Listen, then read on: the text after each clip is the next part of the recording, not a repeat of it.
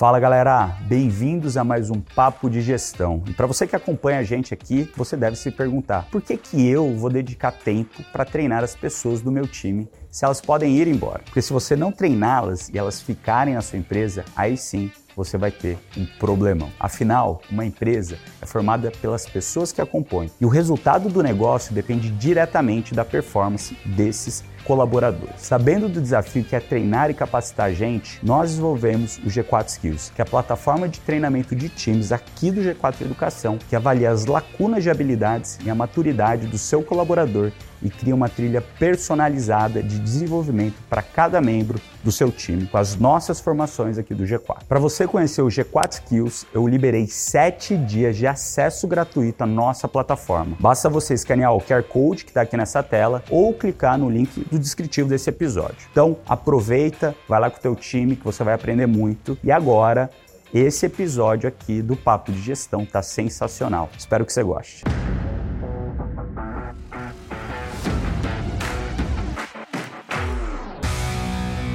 Hoje vou conversar aqui com um cara que eu admiro muito.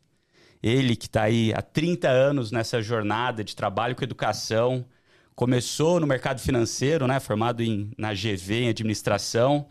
Começou no mercado financeiro, passou lá pela Mastercard, garantia. Daí depois foi para educação, passando é. por uma empresa que eu não sei se mais existe, a Lab. Depois foi nesse, nesse mundo de educação é, e cursos de inglês, então na EF English Live, passou pela Abril Educação, WhatsApp Red Balloon, lá na Somos Educação, o Demai, daí mudou para medicina na Medicel, que se juntou com a AFIA, fizeram um grande IPO, é isso aí. que foi sensacional. E hoje ele está aí no conselho de alguma das empresas, algumas empresas. Eu tenho a honra de dizer que ele é conselheiro aqui no G4 também. Então, muito bem-vindo, Júlio De Angeli. Prazer te receber aqui Obrigado, no Papo Nardon. de Gestão. Obrigado. Pô, honra é minha, né? De, de estar aqui com você, de dividir é, momentos bacanas aí, discutindo gestão dentro do, do G4, né? O que a gente faz aqui. É, Para mim é um prazer e, poxa, estou super aí a fim de, de trocar essa ideia e com você e com todo o pessoal e a sua audiência aqui do Boa. Gestão. Pessoal, vamos lá. É, Júlio, você já está 30 anos aí no mercado de educação, né? Não parece? Você tem essa cara de novinho, maratonista, triatleta, mas já está 30 anos e já passou por diversas empresas, né? Ao longo desses 30 anos, algumas das que eu trouxe aqui. O que, que te motivou a trabalhar, né? Sair ali do mercado financeiro e trabalhar com educação e principalmente ficar nesse setor? É. é olha, essa decisão é engraçado, mas essa decisão foi lá atrás. É, eu trabalhei, comecei, enfim, no Banco Garantia. Então, para quem leu O Sonho Grande e tal, aquelas histórias do livro da, da Cris Corrêa, eu estava lá em boa parte da, daqueles momentos ali do, do, do, da história do banco e tal. Então, assim, é uma, é uma, uma grande escola, obviamente, foi, foi um espaço, mas foram, foi pouco tempo, era novo, fiquei dois anos e pouco lá. Mas é, eu passei depois, eu, eu saí de lá, passei um ano nos Estados Unidos, e, junto com os amigos, e enfim, é, para estudar. E quando a gente quando eu voltei, a ideia é, era empreender. Eu era novo, assim. Esses amigos a gente fazia, a gente montava cursos é, de gestão, por acaso também. Era, era um curso da época. Era na época, chamava SSJ. E a gente fazia esses cursos dentro da própria GV. Era um negócio interessante, porque a ideia começou dentro da, da, da, da faculdade. A gente sentia muita uh, aquela falta de ter contato com profissionais do mercado. A escola, na época, puta, isso eu estou falando de 90, né, do início da década de 90, entrei na faculdade em 89. E a gente começou a trazer profissionais do mercado para dentro e usava ali o auditório da fundação, tem 600 lugares lá. Que legal. E aí o primeiro evento que a turma fez, eu não estava envolvido com eles, mas eu lembro que a gente eu ajudei a etiquetar os folders naquela época. Né? Naquela época era assim, cara. A gente vendia curso. Tinha internet, tinha porra nenhuma. Então era assim, era folders bonitos, a gente ia lá, a, fundação, a escola dava as etiquetas, uhum. a gente etiquetava, mandava a mala direta. Que né? legal, mandava para casa das da, pessoas. Mandava para casa das pessoas, divulgava dentro das faculdades. A gente tinha uma equipe tinha uma equipe de guerrilha aqui. Uhum. Você, o primeiro aconteceu dentro da escola, foi um sucesso, fez fila. E aí a gente trouxe, é, eu lembro que profissionais da, do mercado, que eram assim, pessoas que a gente escutava falar, mas você não tinha proximidade, né? Então era muito legal fazer isso dentro da faculdade. Eu fui trabalhar, a turma montou a empresa depois que a gente se formou e eu voltei depois trabalhar com eles. É, a empresa existe até hoje, chama Ferolab, ela passou por várias fases, hoje tem outro nome. É um negócio de, de educação corporativa. Que legal. É, enfim, e, e, foi uma época muito bacana. Então, quando eu voltei dessa viagem dos Estados Unidos, a gente, eu voltei e falei com eles, porra, quero me juntar com vocês e fazer isso também, expandir esse negócio e tal. E, e foi aí que, porra, o, o bicho do o bichinho do, de, do empreender começou lá muito cedo.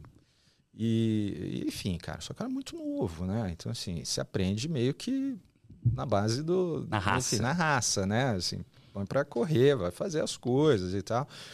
E eu acho que isso foi uma experiência muito legal. Mas a educação em si é um negócio que você sabe disso, a gente não consegue precificar de fato aquilo que a gente está ajudando e, e, ajudando a, uma pessoa na formação dela, né? Então, é, pô, agora mesmo foi o dia do professor, você que dá aula, aliás, parabéns. Né? Obrigado. Né?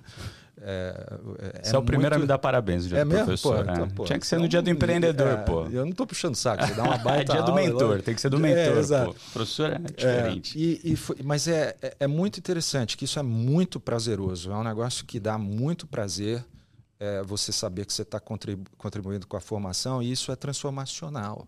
A pessoa leva isso para a vida e eu acho que é isso que, que me deixa é, há 30 anos trabalhar na educação. Né? É, é o prazer de você é, mudar as vidas de fato das pessoas e criar novas rotas. E a gente sabe que hoje aprendizado, aprendizado contínuo é base para a gente é, continuar na nossa vida profissional. Então acho que é isso. Boa. E o que, que você acha que foi o maior e o que é o maior desafio de trabalhar com educação no Brasil? É. Bom, vamos lá. É, eu acho que são vários os desafios. Né? Primeiro que é, Hoje, se, se, depende do, do, que a gente for falar aqui, né? Você vamos uhum. pensar em assim, do, ensino superior, por exemplo. Hoje a gente tem saiu o censo recente agora, são quase 10 milhões de pessoas que estão é, estudando, fazendo algum curso, é, enfim, ensino superior. É, só que é um mercado muito grande, né? A, a demanda para isso é muito mais que esses, esses 10 milhões de pessoas, vem crescendo muito é, a educação à distância, né? A gente tem visto aí que, que isso vem crescendo, obviamente o ensino privado é, é, é, crescendo muito nesses últimos anos. Enfim, o setor ele vem se desenvolvendo. É, então, eu acho que o grande desafio para que, é, para que cresça mais o negócio de educação é, obviamente, a gente ter gente que possa, inclusive, pagar por isso e ter mais investimento, obviamente, do, tanto no setor público e no privado. A gente precisa de uma economia forte, obviamente, com mais gente ganhando dinheiro para que as pessoas possam estudar. Né? Porque pô, hoje o desafio é assim: pô, eu tenho que pagar minhas contas, então a prioridade é o trabalho. E às vezes as pessoas não têm tempo, né? Então o EAD vem crescendo, porque obviamente você tem, você faz ali o seu curso na, na sua dinâmica e tal. É, então acho que tem um desafio, obviamente, de incremento de renda dentro daqui e mais investimento, obviamente, no setor público. E a gente sabe que isso não vem acontecendo na velocidade e, enfim, no tamanho que precisava para o país crescer. E se você pegar hoje os países que investiram em educação, a gente sabe que tem um efeito de médio e longo prazo que isso volta, né? Só que aí, enfim, é, o, quando a gente fala em investimento público, ele não está olhando lá na frente, apesar que é, já teve muita coisa que aconteceu aqui no país que ajudou isso a se desenvolver, mas é, precisa de muito mais para a gente ser, um, um, enfim, um país, uma nação educadora de fato, né? É, aí tem um outro desafio que eu acho que é muito importante, que é o desafio é, da qualidade educacional mesmo, daquilo que está sendo entregue. É, e aí é um desafio de formação de professores. Né? Então a gente, pô, aqui, gente que trabalha com isso há muito tempo, a gente sabe como a gente gasta tempo, é, enfim, tentando trazer sempre os melhores profissionais, o melhor conteúdo, aquilo que é mais adequado, aquilo que está mais alinhado com a realidade, é, enfim, a informação de, realmente de qualidade que a gente possa entregar. Então, acho que tem um desafio de qualidade também, que isso é bastante questionável. É, quando a gente fala, enfim, para um público aí de, na, na, no ensino superior. Eu acho que tem um outro desafio que é na base da pirâmide, vamos falar assim, né? Que uh, a gente precisa colocar mais é, a criança em contato na escola e, enfim, o, é, aliás, tem um, um, documentário sensacional, que está no YouTube, do Paulo Renato Souza, que ele fez um trabalho maravilhoso né, quando ele era ministro. E, pô, tudo que a gente vê na educação do país hoje tem um pouco do dedo dele. É, mas, pô, é, mudou-se muitas coisas né, ao longo ali do, no, na, década de 90. É, como fundação. Hoje a gente tem mais é, crianças na, nas escolas, mas assim, a, a evasão ao longo do, do, do, tempo é muito alta. Né? É, então tem um desafio da, de, de manter é, as crianças na, na, enfim, dentro da sala de aula, porque elas acabam saindo por não engajar, por, enfim, terem que ir para o mercado de trabalho às vezes muito cedo para ajudar em casa e tal. Então acho que a gente tem um, um, desafio de um país que precisa ter uma visão de longo prazo, eu acho, muito maior, muito mais. E é isso que vai mudar, eu acho que lá no futuro. Entendi. E quando esses foram, talvez esses são os desafios que você trouxe no ângulo educacional é, de mais quase de infraestrutura, quando a gente fala ali ah. do Brasil, é, de coisas que a gente tem que mudar fundamentalmente é, nos anos a vir. Né? É. Quando a gente pensa agora no ângulo empresarial, ah. então vamos falar que tá, das empresas privadas que trabalham com educação, dos empreendedores que estão ouvindo a gente aqui, que querem trabalhar com educação. Quais que você acha que são os maiores desafios, né? Pensando aí, talvez trazendo um pouco das empresas que você passou Boa. liderando ali, seja na parte de educação é, é, é, presencial, educação à distância, educação médica, é, odonto. Como que você vê ali que são os desafios para os empreendedores? É, então, enfim, você que é empreendedor, que está aí no, né, na, no, seu dia a dia, é, tendo que enfim, entregar resultado, tem que pensar, na, enfim, todos os ângulos, obviamente, da gestão, é, hoje o, o, o, nosso colaborador ele tem uma enfim ele tem um ele olha a remuneração dele também os benefícios obviamente acessórios fora aquilo que ele ganha enfim é, no, no dia a dia dele no salário dele né? É, o aprendizado e o treinamento é uma das coisas que é mais valorizada hoje né? Só que muitas vezes é, as empresas é, olham para isso, óbvio, veem como implementam é, processos de treinamento, etc.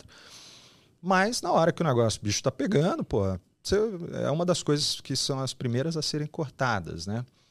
Então eu acho que é, a gente tem que, assim, o, o empresário, você que está escutando, assim, você tem que saber é, colocar isso na balança muitas vezes, porque trazer é, dar esse benefício, da, trazer o treinamento, qualquer que ele seja, de soft skill, hard skill, etc., qualquer um, isso tem que fazer parte de alguma forma da rotina é, e a gente tem que dar esse tempo é, para todo mundo dentro da empresa para criar uma trilha, para, enfim, ter uma sequência é, de aprendizagem, porque a gente precisa disso, nem que seja atualização é, de, do, do, próprio produto, do mercado, das tendências, etc. Não é só aquilo, porque ele, não adianta, né? o mundo está mudando muito rápido e a gente precisa se posicionar. E hoje, se a gente não ajuda o colaborador a ele ter essa visão, até que a gente tem como, como empresário, você não vai atingir os seus objetivos. Precisa, então, é, é muito importante ter é, essa visão de colocar esse pessoal dentro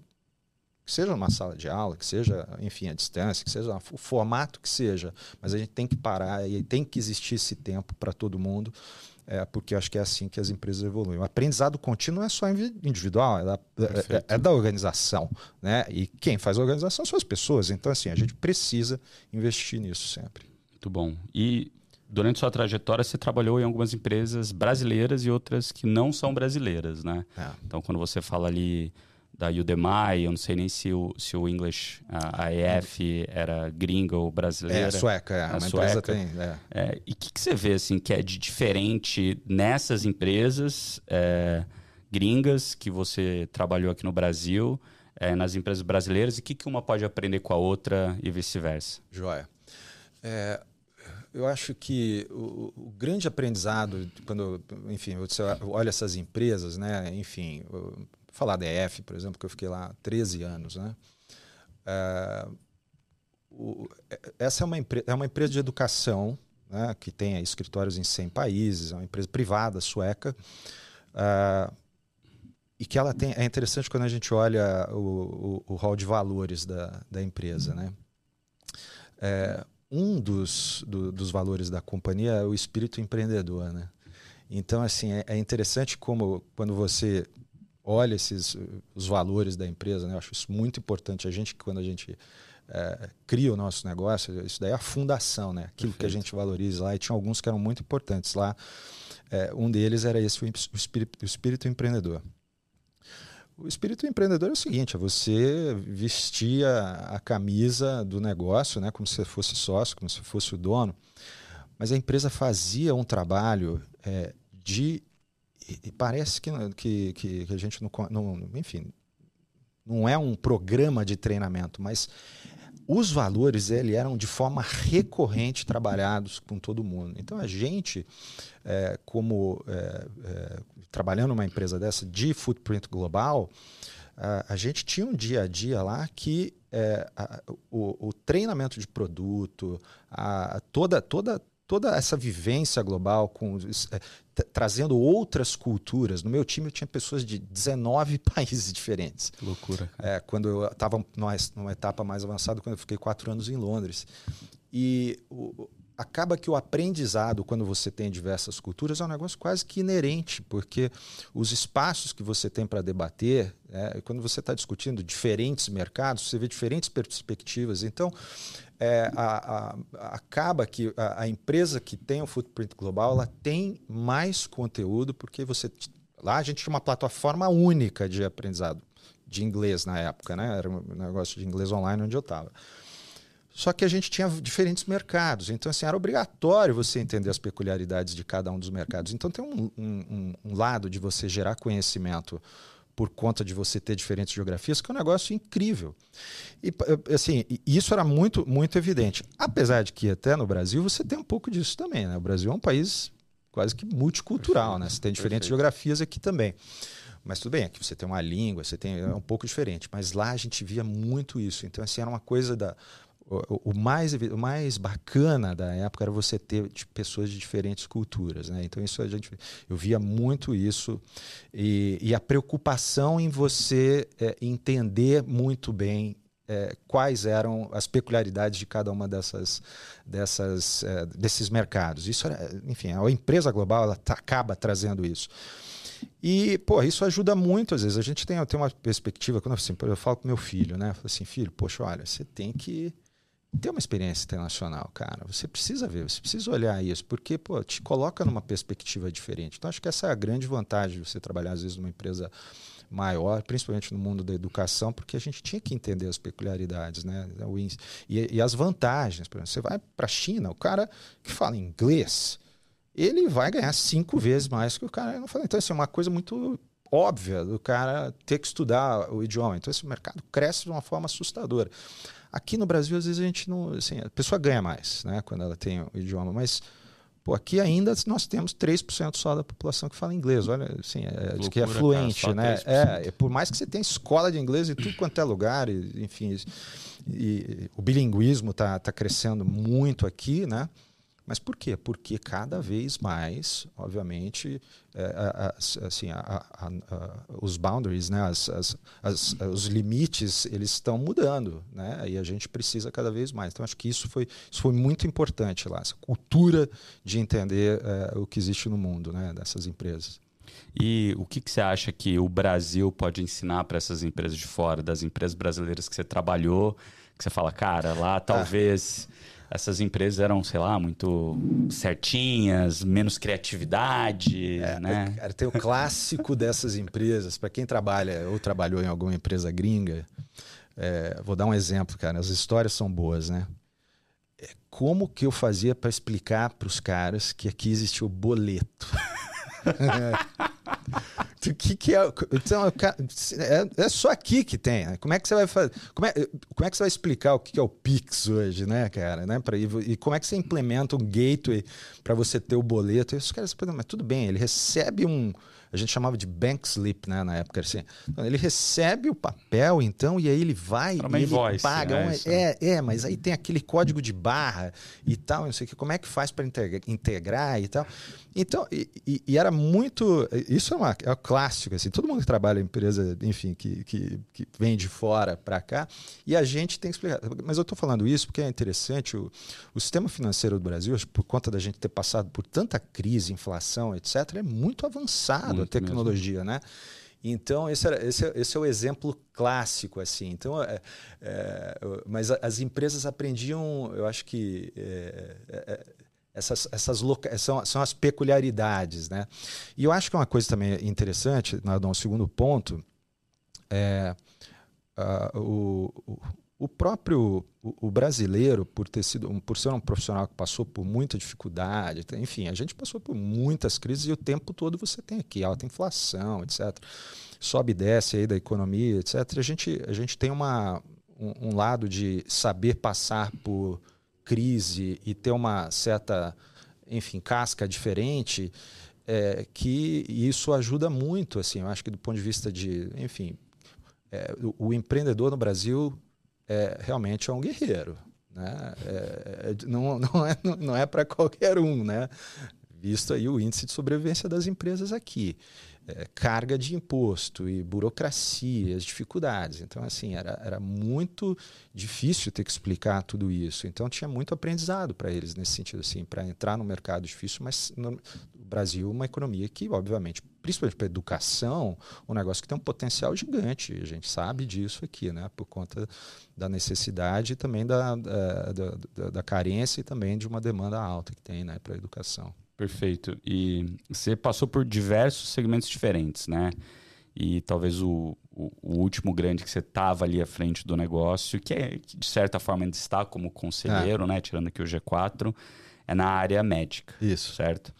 É, como que foi para você? Conta um pouquinho da história ali de você ter entrado na Medcel, tá. é, depois vocês terem se juntado com outras escolas, né, universidades e outros produtos para criarem a AFIA é, terem feito o IPO.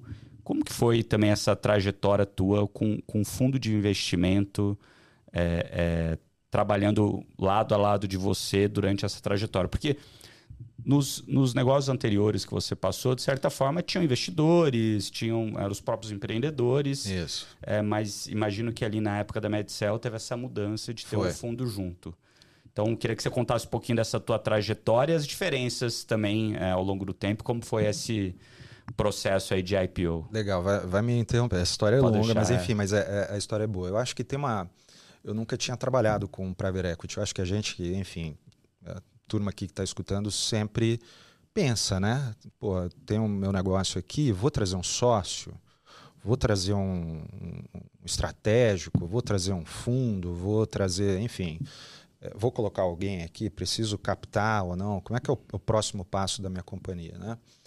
É, o, a, o momento da é, foi em 2016 quando é, eu conheci a tese que virou a tese da AFIA, né, que é uma empresa listada na, hoje nos Estados Unidos, e foi uma época ali que o, a, enfim, a, a turma da, do, da Crescera, na época chamava Bozano Investimentos, criou uma tese, um fundo, era um fundo de 800 milhões de reais, para investir na educação é, médica com tecnologia. Então, assim, era um. a história da, né, negócio da educação superior no Brasil, ela veio, enfim, desde ali de enfim, no 2005, 6, 7 para frente, teve muito M&A, então você pega a Cogna, né, fez várias compras, cresceu a Estácio também, essa consolidação de, de, do ensino superior, mas ninguém tinha olhado ainda para um negócio de medicina puro, exclusivo e focado no negócio médico. Né? E essa era a tese lá. E quando eu li, eu nunca tinha trabalhado com educação médica, né? que é um negócio bastante diferente. É, e eu saí de um negócio que era o ensino de idioma, que, porra, a gente tinha um produto que se o cara pagasse um mêsinho a mais ali, a gente aumentava né, o lifetime ali em, sei lá, 15, 20%. Né? Então era uma briga para o cara ficar estudando.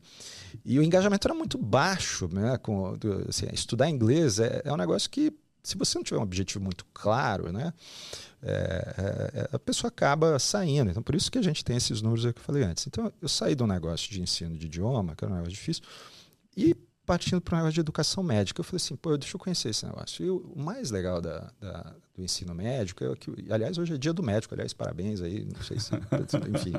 Hoje, é dia 18, 18 de, de outubro, de outubro vai ser um é pouquinho dia, mais para frente. Enfim, é. vai ser mais ou menos hoje, hoje, hoje é o dia do médico.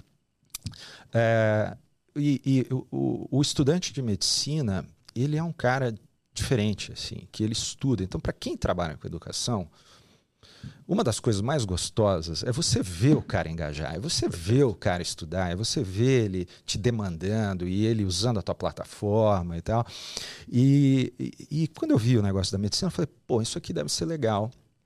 Era uma tese nova, um private equity que já tinha um histórico, é, um track record de sucesso na área de educação, que eu já conhecia, já tinha, enfim, feito algumas coisas com eles, mas nunca tinha trabalhado diretamente.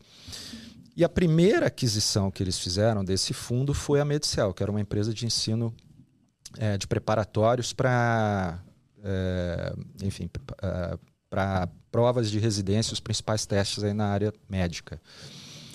E eu fui conhecer um empreendedor que tava, que tinha decidido vender uma participação minoritária na época para o fundo.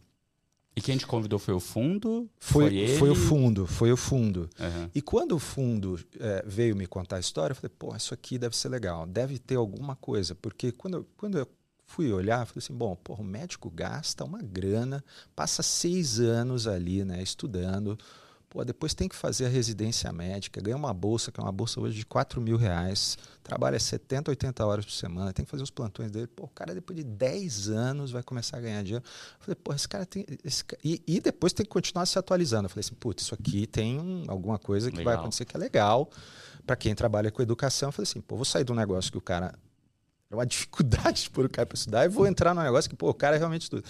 E principalmente para você desenvolver produto é uma das coisas mais legais, porque é, eu falei assim, pô, vou trazer os alunos para participarem do desenvolvimento de produto. Isso é uma coisa que a gente fazia muito lá depois que eu entrei. Então, pô, quando eu vi a tese, eu falei, legal, tem um fundo de private equity que está investindo, criou o fundo, a tese está ali. Eu falei assim, é, o fundo vai sair, né? ele não vai querer sair mal. Então, assim, eu acho que é uma oportunidade bacana. Então, eu fui o primeiro executivo a entrar na, no, no negócio. Sabia, é, é, porque, é, é porque, porque foi a, a, a Medicel foi a primeira aquisição e eu, eu fui convidado, passei, conheci o, o empreendedor, que era um cara sensacional, aliás, estava tomando café com ele hoje cedo, doutor Atílio.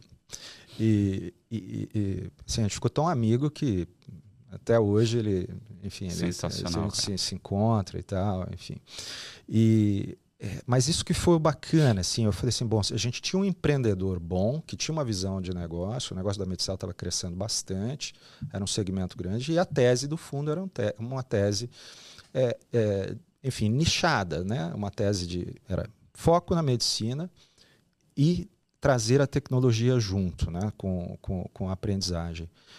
E para dar sequência, enfim, na tese, é, a, o fundo começou a comprar outras empresas, e aí eram faculdades de medicina, normalmente famílias que, que, que, que, que venderam seus negócios.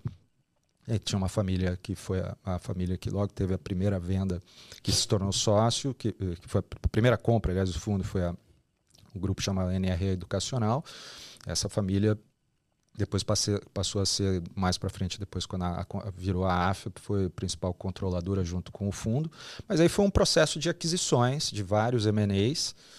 E, e dentro ali, enfim, eu entrei como CEO da Medicel, foi em março de 2016, e foi uma jornada bastante nova para mim, assim. Mas eu acho que o mais legal de todo o processo é que o fundo ele trouxe toda a governança é, para a companhia. Então, pô, a gente criou código de conduta e ética, o conselho, a dinâmica, enfim, é, de, de abertura de portas via o fundo, né, de direcionamento estratégico para as oportunidades que eram mais importantes.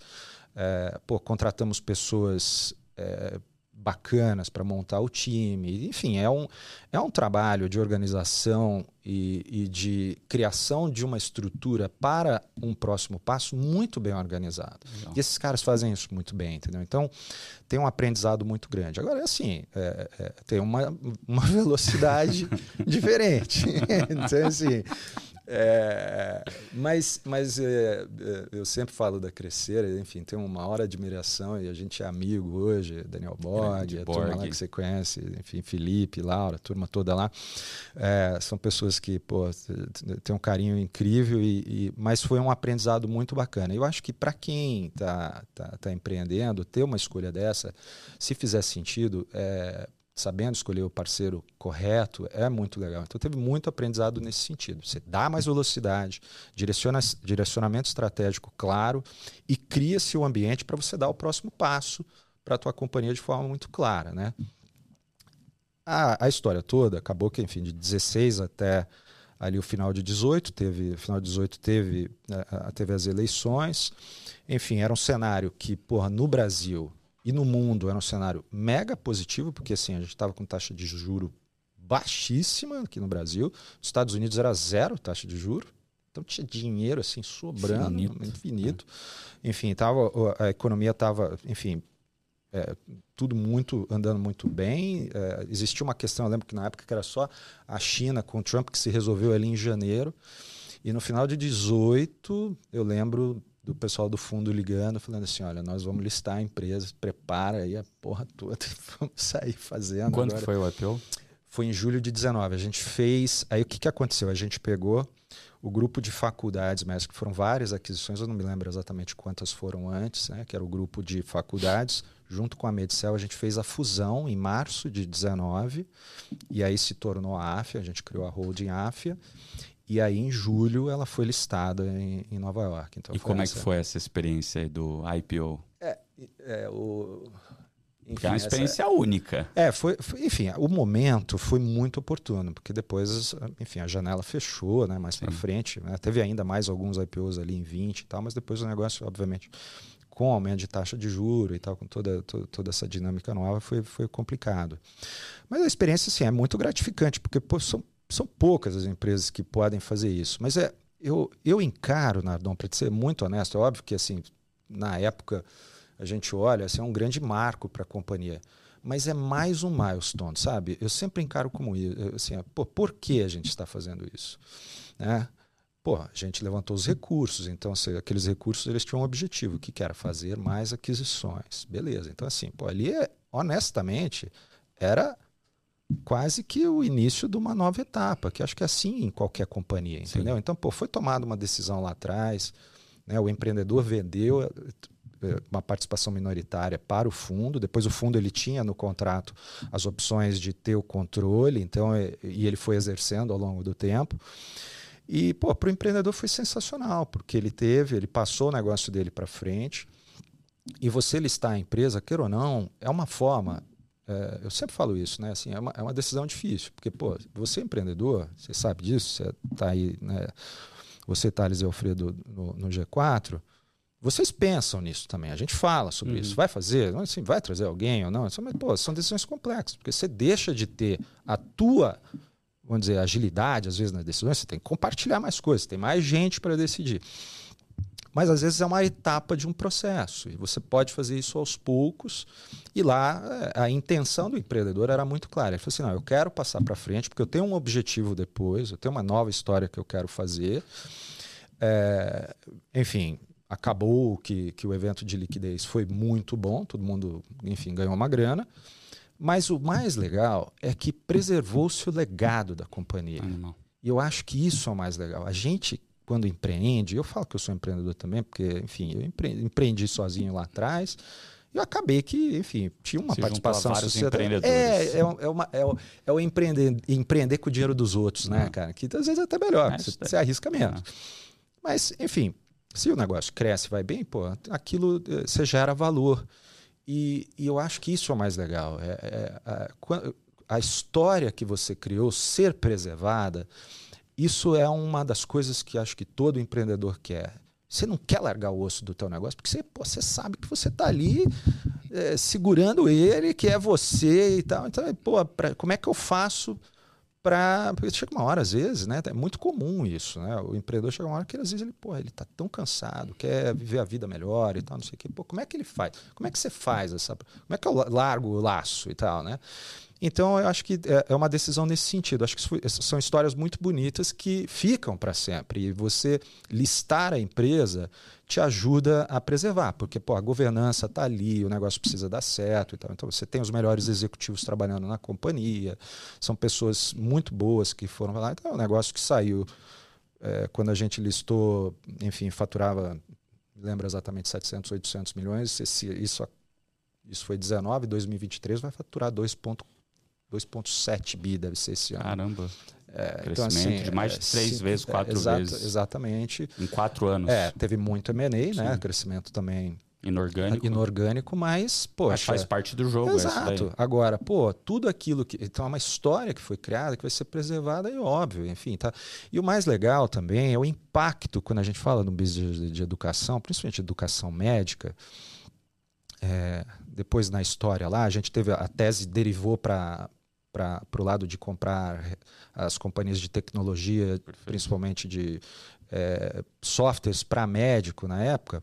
Pô, tem um software lá que é o Whitebook, que é um software mais usado por médicos no Brasil, um software de, de apoio à decisão clínica de beira, beira de leito, que assim, é, impacta, o, o, o número de pessoas que, que eram impactadas, de pacientes impactados por uma decisão que o médico tomou olhando para o software, a gente chegou a impactar quase, se eu não me engano, era próximo de 30, 40 milhões de pessoas no Brasil que é, estavam sendo impactadas por atendimento. Então, assim, às vezes a gente não tem a dimensão que daquilo. Loucura, cara. É, é um software que é utilizado hoje por quase, sei lá, 200 e poucos mil médicos no são, Brasil. São 400 mil médicos no Brasil? São próximos de 500 mil médicos com CRM, então, mais uns 200 mil médicos, é, médicos não, é, estudantes de medicina, entendeu? Então, pô, tinha quase dois, um terço do, do de penetração. É, usando, usando o whitebook para ajudar eles na tomada de decisão ali na Exato. ponta. Então, Sensacional. É, é, a tese dele... O whitebook, no fim do dia, é quase uma cola. É, exatamente. É a colinha e tal. É ali, porque, pô, é, exato. Mas é isso, pô, é impossível do médico saber tudo. É, pô. eu tô falando, Brunão, se ele tá escutando aí, Brunão. Brunão, gente fina demais. Tem que trazer monstro. ele aqui. Verdade, anota aí é, já pra gente é, trazer o Bruno. É, Esse é um monstro. Tá, é, e ele, o, o Edu e o Pedro que, que fundaram lá, pô, assim, é, a história também é muito legal, porque eu lembro quando eu conheci eles, eles eram pequenininhos e tal. Em 2016 para 2017, a gente tentou fazer a aquisição deles. Uhum. E acabou que, quando a gente fez o IPO, eu mandei uma mensagem para eles assim: Bruno, é o seguinte. Vocês são AFA, cara. Agora, uma hora agora vai. Vem. Agora vai. Em 2020 eles vieram, cara. Então foi, foi, foi, um ano depois a gente, a gente trouxe o Equitbook e tal. A gente ficou muito amigo.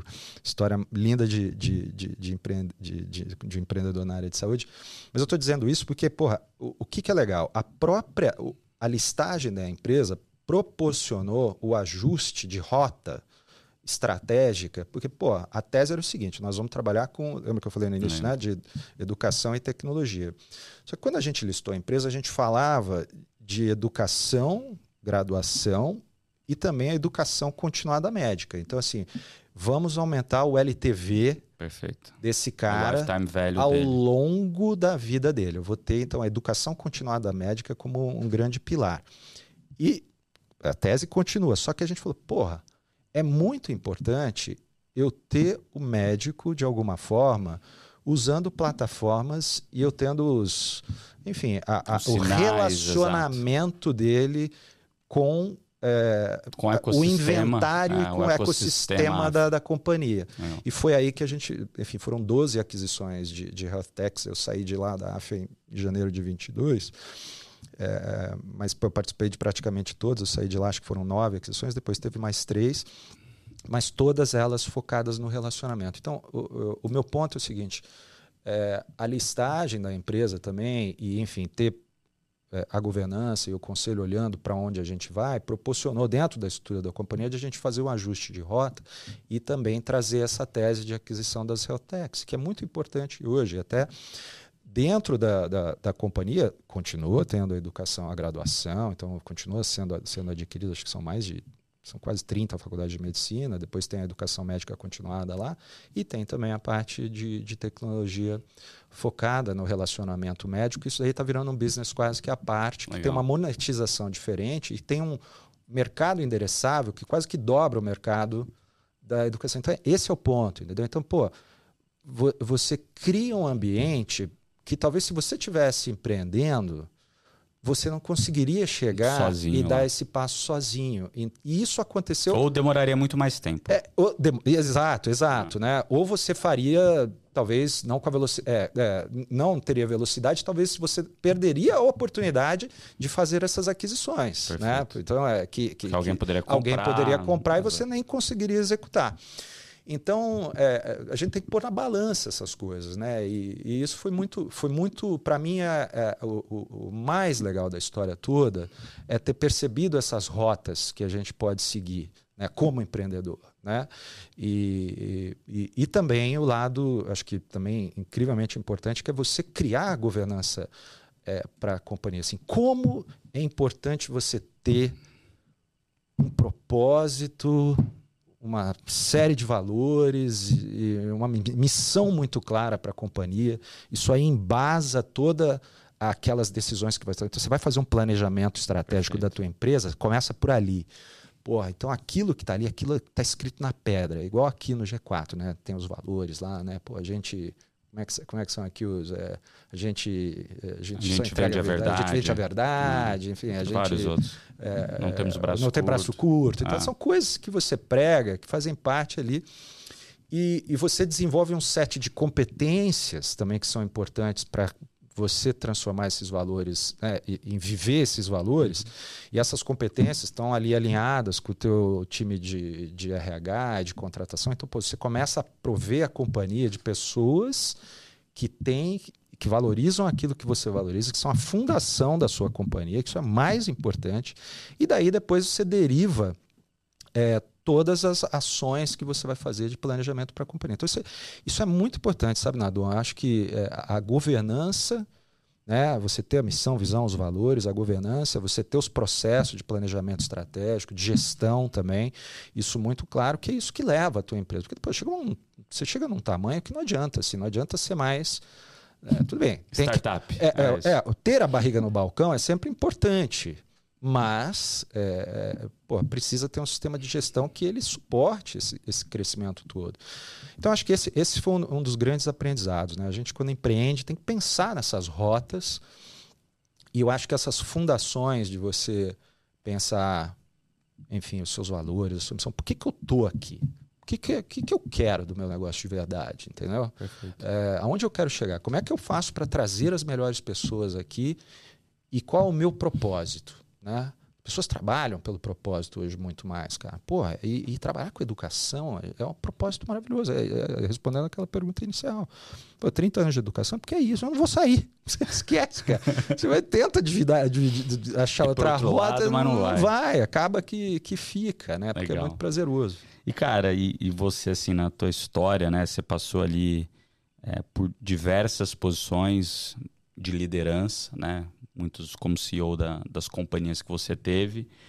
É, e agora, né, é, recentemente, ali em 22, você faz é. esse movimento para virar conselheiro, né? Então hoje está aqui no G4, é, não sei se pode falar também na Mandic. Pode, tô, tô, tô, tô lá na Mandic também. pessoal tem já mais sabe. alguma? Eu só não atualizei no LinkedIn. É, tá, tem mais alguma ou só essas Eu estou depois em algumas é, startups também, enfim, onde eu tenho Legal. investimento lá também na área de educação e tal, na área de saúde. E como que... O que, que te motivou a fazer essa transição? E junto com isso, qual, qual que é a função...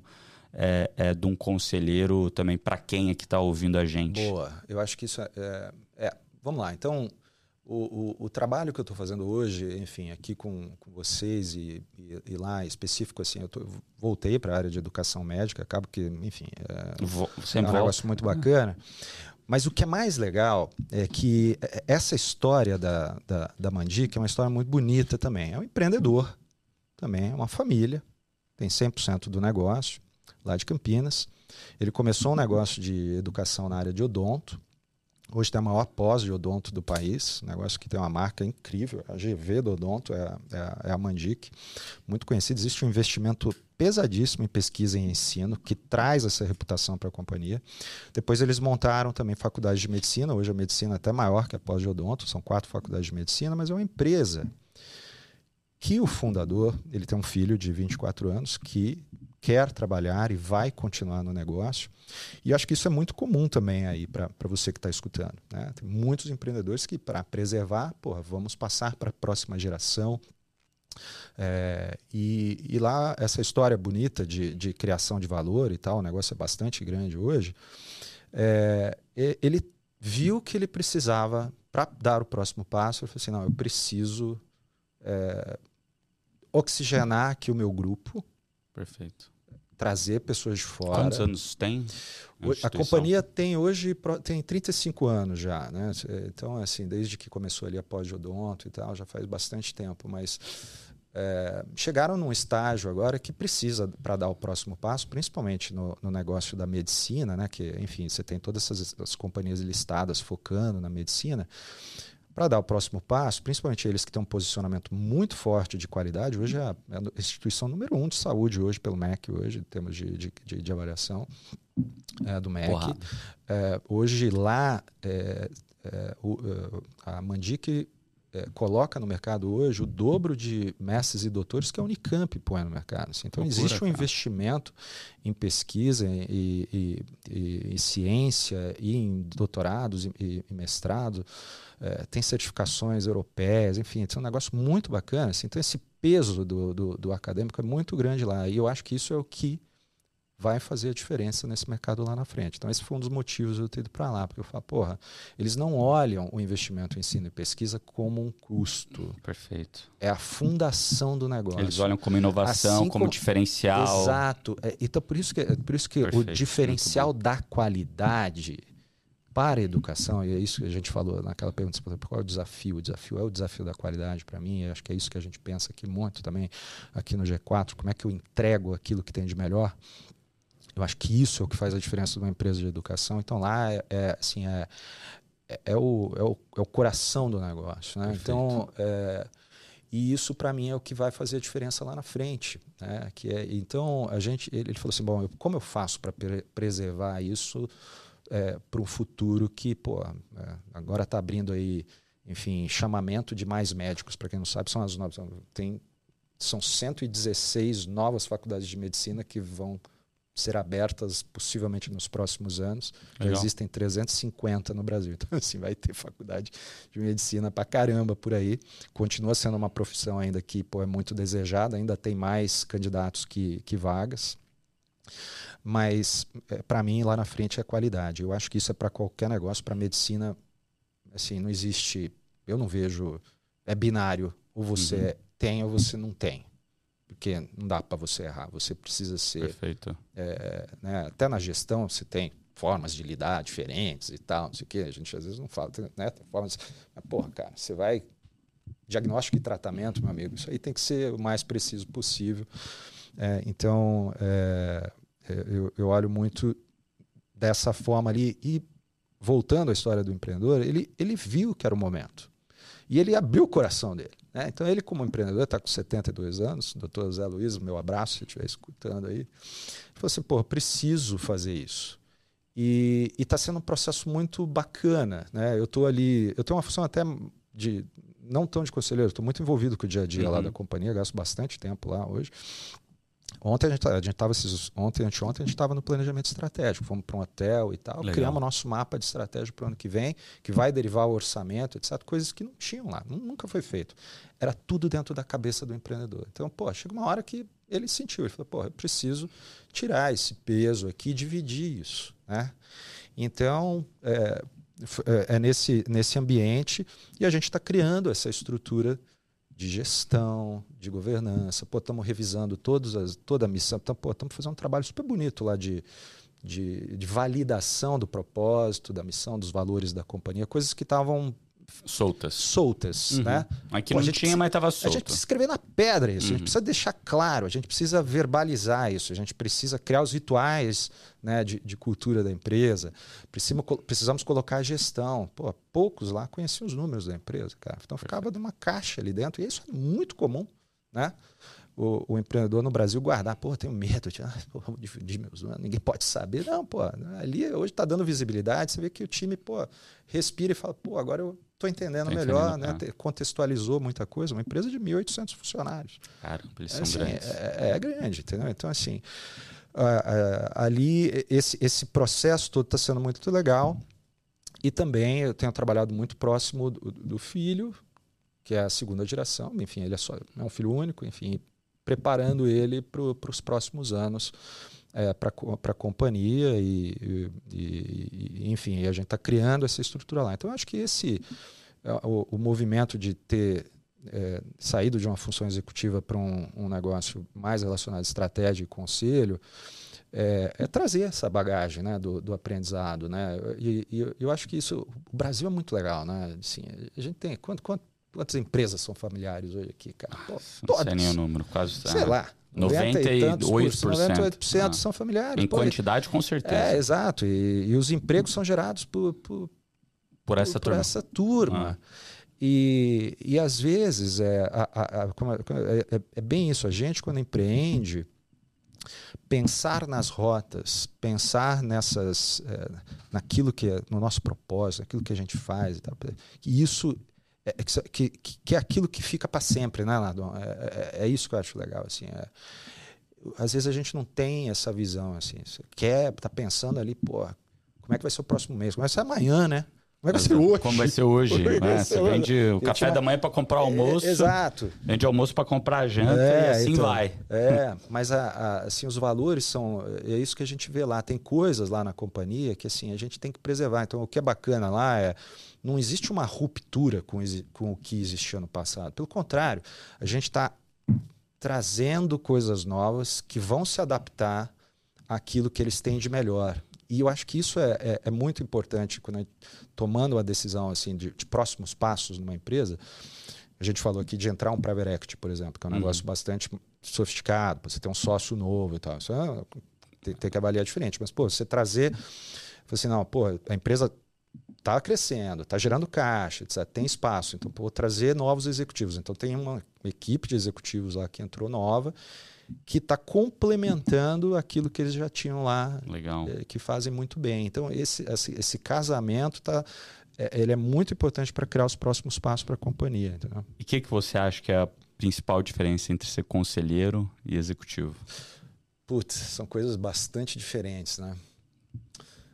A gente como executivo, enfim, executivo de acho que tem uma coisa que é o seguinte, eu fui, executivo, eu fui, empreendedor, eu fui, é, é, exato, que, é, né? eu já fui empreendedor, enfim, com o meu negócio, fui executivo de empresa multinacional, privada, fui executivo de empresa nacional é, listada e empresa gringa, né? É, enfim, com footprint global, listada também. Então, então, eu já tive um pouco de tudo, né? Empresa brasileira listada. Eu passei um pouco por todos os, os, os possíveis cargos executivos, né? De empresa familiar gringa, familiar local, enfim. Sua, etc. Sua, é. Então, pô, eu fiz um pouco de.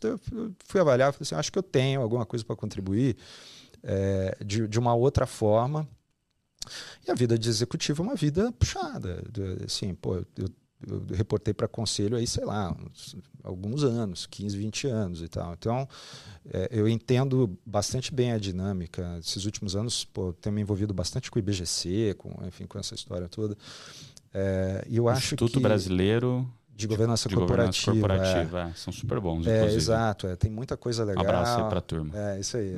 Aliás, teve, enfim, ontem teve um evento grande deles, esses dias, então, um evento anual. É, mas o, o, o, ponto é. chega uma hora da, da, tua vida executiva também que, porra, é, ou você vai para uma nova história que você queira, enfim, continuar no pace, na, na velocidade da vida executiva, ou tem uma hora que você pode, enfim, pensar em, assim, pô, como que eu posso contribuir para as outras empresas com aquilo que eu já fiz, de uma forma um pouquinho diferente. É, e, e, existe, e são habilidades absolutamente diferentes, né? Assim, não, não, são coisas completamente diferentes. Né? Pô, você vai trabalhar com conselho, é, tipo aqui, que a gente faz aqui. Eu Lá com o Lucas, com, enfim, com a Misa, com a turma da, da do, do dia a dia, é. com o João, com a turma. A gente discute produto, discute os números, discute um pouco do, do dia a dia das, das coisas. E depois a gente traz os assuntos para nossas reuniões de conselho e tal. Pô, são coisas muito diferentes. Assim, eu preciso ter o input do que está acontecendo no dia a dia. Eu acho que uh, uh, eu, eu, não gosto é, do, de trabalhar no conselho para ir para uma reunião e falar. Eu gosto de não adianta. tem que ter o, ah. tem que ter o cheiro. A gente tá, tem os nossos cafés, os nossos papos, que pô, eu preciso sentir o que o cara tem para falar. Então tem uma habilidade de você saber capturar a mensagem nas entrelinhas e de escutar mais do que você falar, que eu acho que isso é uma das coisas mais legais que um que você tem que desenvolver né, no, no conselho. Às vezes você fala, pô, aquele conselheiro falou duas, três coisas, mas foram tão precisas, cara, que você fala, pô, esse cara né, mudou o jogo, mudou o jogo, adiciona valor, adiciona Exato. valor nas poucas interações. Eu acho que isso que é importante, não é você, é, a, porra, né, às vezes você vê aquelas reuniões que são fala, fala, fala, todo mundo, claro, não sei o quê, ou então são colocações vagas e tal. Então acho que tem, tem esse tipo de coisa é muito legal.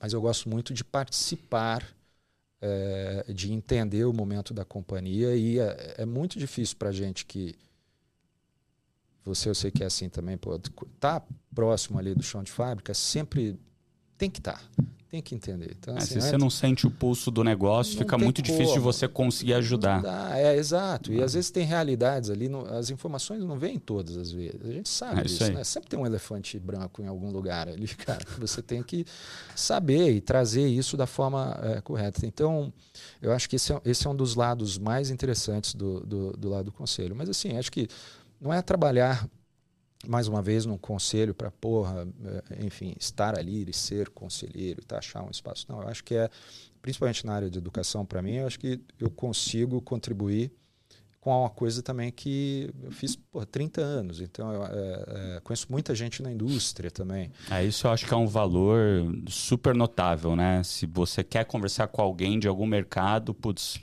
num, é. num clique, você pô, fala com aquela pessoa, agora conversa com esse empreendedor, Exato. conecta com ele, fala com aquela pessoa ali. E isso putz, ajuda a dar uma, uma, uma entrada e uma troca que muitas vezes é até o próprio empreendedor do setor tem um, um, pé atrás de falar com as pessoas por ou estar tá abrindo muito, mesmo que não seja competidor, né? Então, por exemplo, uma conexão que vocês fizeram, que eu achei sensacional, ah. foi com a turma lá da Lura, né? Pois é. Poxa, cara, a galera lá é sensacional. Paulo, figura. Paulo, figuraça, bom pra caramba. E, cara, a gente hoje, assim, direto a gente troca mensagem. Se a gente tem uma dúvida, conversa com eles e vice-versa. Então já foi algumas vezes lá no G4. A gente ah. ainda não foi na Lura, né? Ah. Mas é, iremos lá. Eles estão ainda nesse esquema de home office, tem alguns lugares que estão presencial. É. Cara, mas muitas trocas super positivas e um aprendizado gigante né, dos, dos, dos dois lados. Então, isso acho que tem uma adição de valor muito grande também como conselheiro de abrir essas portas Exato, é. e de conexões que às vezes a gente até tem, mas vindo de cima de alguém que o outro lado respeita Isso. e você respeita muito, é. é. algo que anda com muita mais facilidade e velocidade. É, então, tem... acho que que isso putz, é um valor assim fundamental, cara. É, e o mas, mas esse, esse, esse lado da, do, enfim, do, do aconselhamento, ele, ele tem, que, tem que ser um negócio que, é, é o que você falou, assim, a, tem, tem que adicionar o valor, é, ou do lado do network, por exemplo, ou, obviamente, de criar uma, um caminho estratégico que faça sentido e discutir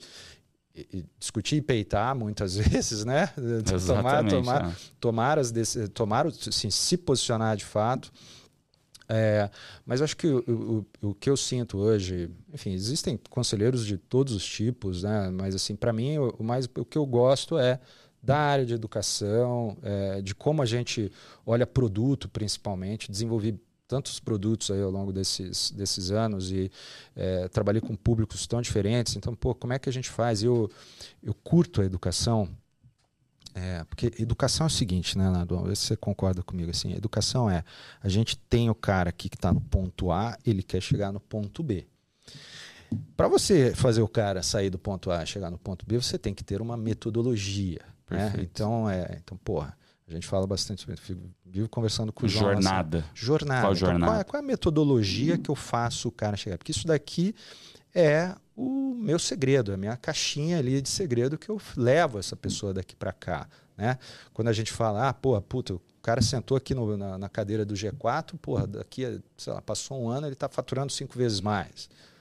É, tem um processo aqui. Como é que isso acontece? Isso é uma metodologia. Então, é, o legal das, das, das empresas, é, que, sempre que eu chego numa empresa de educação, eu olho e falo assim, qual é a metodologia? Como é, que se, como é que a gente pensa isso? E o que eu acho mais legal é que a metodologia hoje ela é viva. Então não existe uma metodologia. Ela, ela tem que se reinventar o tempo se atualizar, todo. Exatamente. Por quê? Porque para levar o cara do ponto A para o ponto B, ele tem que engajar, ele tem que gastar tempo e ele tem que gastar energia, dá trabalho aprender. Exato. Né? Exato. E você tem que. É uma renúncia, porque você vai deixar o seu tempo de, de, de barriga no balcão para ir para uma sala de aula, para fazer um, sei lá, X. Para ouvir um podcast? Para ouvir um podcast que seja, né? Você vai ter que achar o tempo aquilo, dentro de uma metodologia. Então, pô, como é que eu faço? E, e, e, e, esse talvez seja, enfim, voltando lá né, nos desafios, esse é o desafio do engajamento hoje, ele é, ele é muito. Né, que eu falei, pô, você tem que parar. Sim. A empresa tem que dar o tempo para as pessoas se desenvolverem. Então, para ele chegar lá e engajar, como é que eu crio um produto que engaja de fato?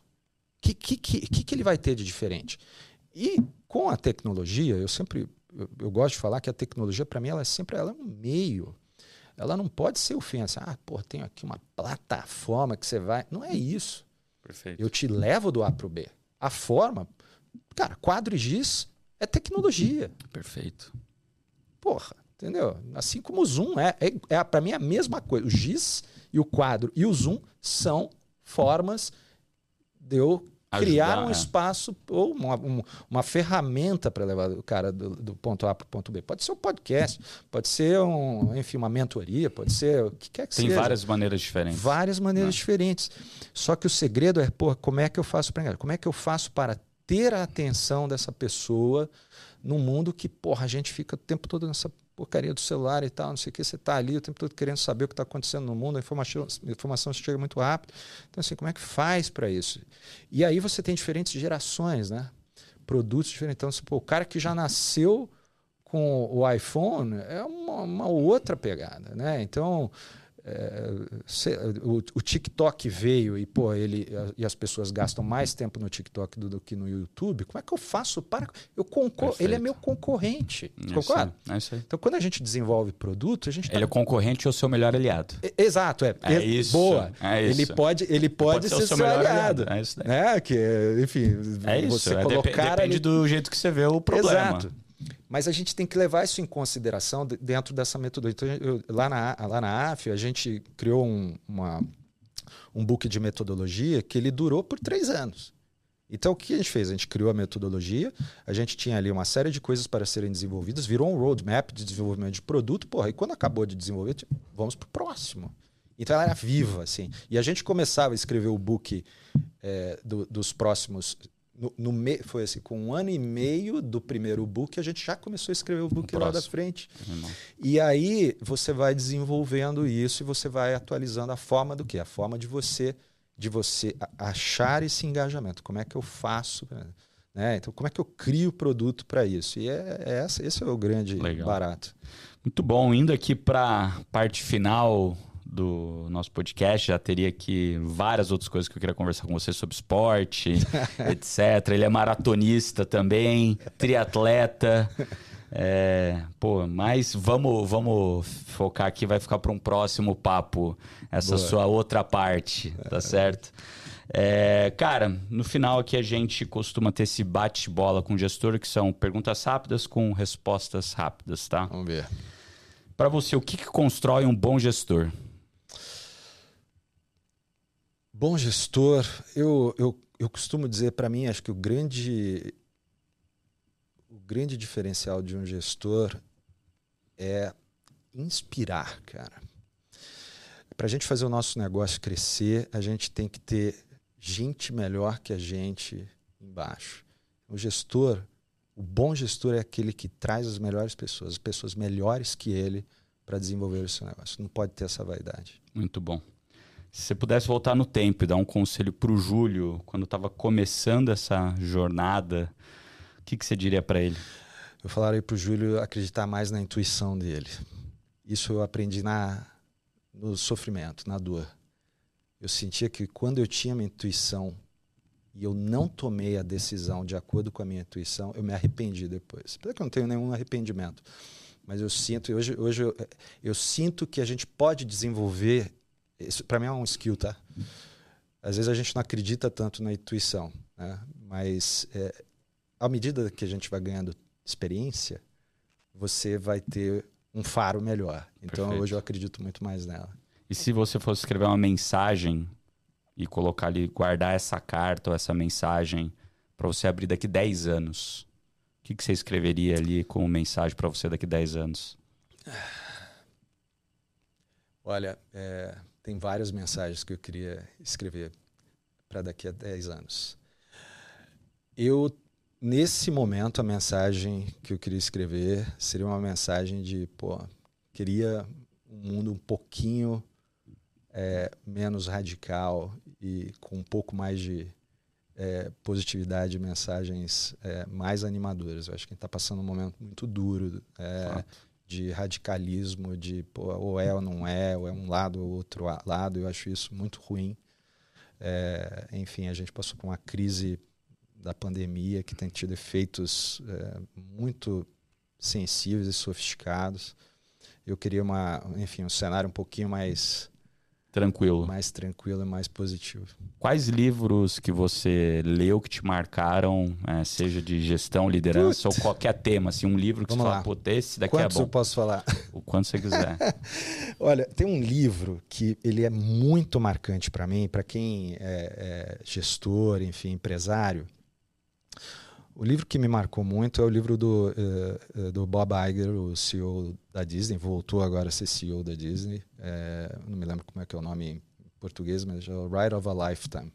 Ride of a Lifetime. É, o, o, Bob Iger, ele mudou a história da Disney enquanto ele estava lá na gestão. A Disney está passando um momento difícil hoje, mas ele, ele o livro dele é muito inspirador e tem lições de lideranças incríveis é, a companhia teve que se reinventar de uma forma sensacional. Então ele pô, trouxe a tecnologia, trouxe a questão do streaming, né? E das, das ele fez aquisições incríveis. Eu estava lendo o livro na época que a gente estava pensando nas aquisições das health techs. Então ele foi muito inspirador, porque eu estava correndo na esteira em casa, no meio da pandemia, escutando o livro do carro. Eu estava correndo 30K aquele dia.